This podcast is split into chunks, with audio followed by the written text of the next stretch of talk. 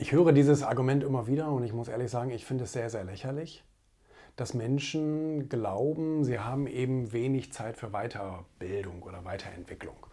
Und ähm, äh, das stimmt natürlich nicht, weil wir alle dieselbe Zeit haben. Wir haben alle 24 Stunden am Tag und jeder priorisiert eben seine Zeit anders. Und ähm, man muss natürlich vielleicht auch ein paar Tricks anwenden, das will ich ja zugeben. Ähm, man ist viel abgelenkt während des Alltags mit Arbeit, mit privaten Aufgaben, äh, manche mit Familie und bla bla bla.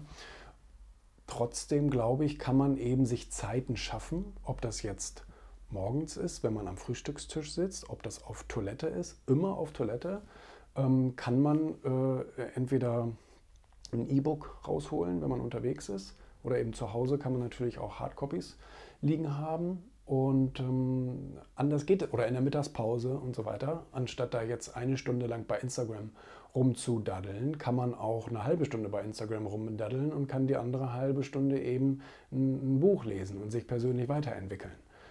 Weil ich glaube, dass äh, unterschätzen eben ganz, ganz viele, wie viel wert das sein kann. Ob das jetzt in der Beziehung ist, ob das jetzt im Berufsleben und im Finanzleben ist, im Unternehmertum und wie das alles heißt, glaube ich, ähm, oder auch spirituell, glaube ich, kann es eben einen ganz riesengroßen Unterschied machen, wenn ich mich stetig, kontinuierlich, täglich eben ein Stückchen weiterentwickle.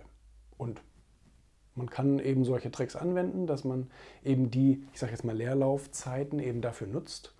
Und das sind vielleicht nur vier Minuten, drei Minuten, fünf Minuten, sechs Minuten, aber dadurch kommen dann irgendwann äh, 15, 20 Minuten pro Tag zusammen. Und das aufs Jahr gerechnet macht einen unglaublich großen Unterschied.